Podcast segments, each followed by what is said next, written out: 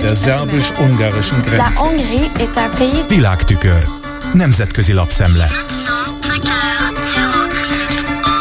Köszöntöm a hallgatókat. Orbán Putyin játékát játsza, írja a Der Spiegel annak kapcsán, hogy Magyarország az uniós külügyminiszterek tanácskozásán is kitartott az Ukrajnának szánt 500 millió eurós katonai támogatási keret, valamint az Oroszország elleni újabb, sorrendben 11. büntető intézkedés csomag blokkolása mellett.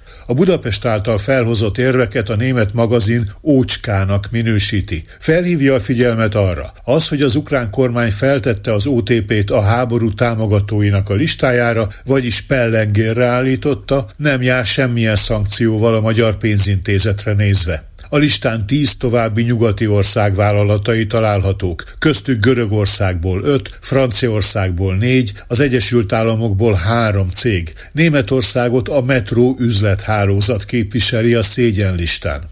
Magyarország kivételével azonban egyetlen érintett ország sem vonja kétségbe Ukrajna megsegítését, hangsúlyozza a Der Spiegel. A cikk szerzője szerint az OTP listázása csak mondva csinált indoka a magyar vétónak, hiszen Budapest és Kiev viszonya régóta mérgezett. Ennek kapcsán a német újságíró kitér az ukrajnai magyar kisebbség helyzetére is, amire hivatkozva Magyarország megtagadja Ukrajna katonai támogatását. Budapest emellett az orosz energiától való függőségtől sem akar megszabadulni, teszi hozzá. Megfogalmazása szerint Orbánról már az hírlik, hogy ő Vladimir Putyin orosz elnök egyfajta képviselője az Európai Unióban.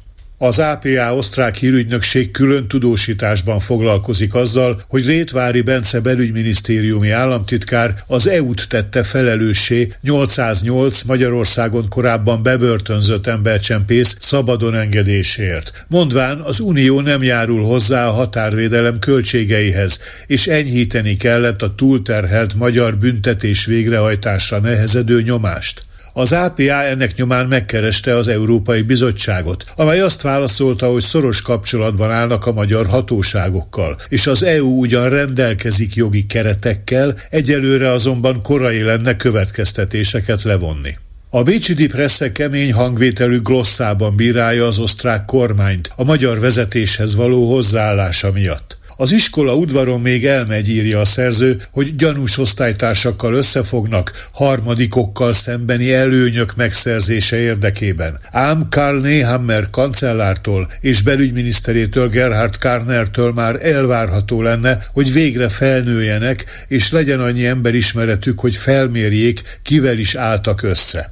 Az Orbán Viktor vezette magyar kormány megsérti az Európai Unió jogát és az emberi jogokat, kivonja magát közös határozatokból, és nem mutat szolidaritást sem a bevándorlás kezelésében, sem az Oroszország által megtámadott Ukrajna melletti közös kiállást illetően, állapítja meg a Dipresse, és felteszi a kérdést, vajon miért tanúsítana más magatartást Budapest az embercsempész bandák elleni küzdelemben. Ezeknek a csempészeknek az elengedése arra hivatkozva, hogy a magyar börtönökben való ellátásuk túl sokba kerül, ugyanarról a felelőtlen magatartásról tanúskodik, amit Orbán és emberei évek óta mutatnak az uniós testületekben, hangsúlyozza a lap, és megemlíti azt is. Azt bezzeg szívesen fogadta a magyar kormány, amikor osztrák rendőrök közösen járőröztek a magyarokkal magyar területen a Fox rendészeti művelet keretében.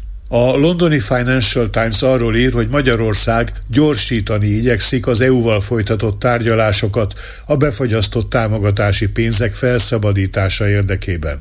Budapest eleget tesz néhány brüsszeli követelésnek, de a pénz mintegy kétharmada valószínűleg zárolva marad, olvasható a cikkben. Megszólaltatják Bóka Jánost, a miniszterelnöki kormányiroda Európai Uniós kérdésekért felelős államtitkárát, aki szerint a magyar igazságügyi reform új lendületet adott a tárgyalásoknak, és annak nyomán javult a légkör, gyakoribbá váltak az eszmecserék. Elismeri Bóka, hogy az igazságügyi reform csak négyet fed le a 27 elvárás csoport, úgymond szuper mérföldkő közül, és hogy még további erőfeszítéseket kell tenni a tudományos élet szabadságával kapcsolatos követelmények teljesítése érdekében. Az államtitkár ugyanakkor Budapest hajthatatlanságára utalt a polgári szabadságjogok és a bevándorlási jogrendszer tekintetében. Még nem mérlegelték az összes lehetőséget, de a maga részéről nem zárja ki a jogi opciókat, mondja. És a Financial Times ezt úgy értelmezi, hogy a magyar kormány ezekben a kérdésekben akár bíróság elé is citálhatja Brüsszelt. Ez volt ma a Nemzetközi Média Szemle Kárpáti Jánostól. Köszönöm a figyelmüket! Der szerbus-ungarischen Grenze. Nemzetközi lapszemlét hallottak.